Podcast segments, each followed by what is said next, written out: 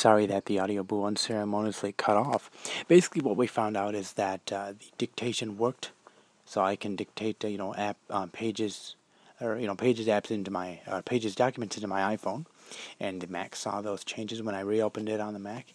And when I quit it on the Mac, I found this interesting that uh, basically it uh, saved it and it didn't ask me to save it again. I guess it saved it as untitled pages document. Uh, it's going to be interesting to see if I can change the name of it later on. But uh, yeah, goodbye. That's my uh, that's my pages uh, um, pages and iOS thing. Uh, numbers, I guess, is pretty much the same. Though I wonder if you can actually import something like XLS documents in there, and uh, you'd obviously have to do that on the Mac and then save it and maybe work on it on on uh, iCloud or something, or you know on the. But that's interesting. So goodbye, and I gotta go. Thanks for listening, everybody.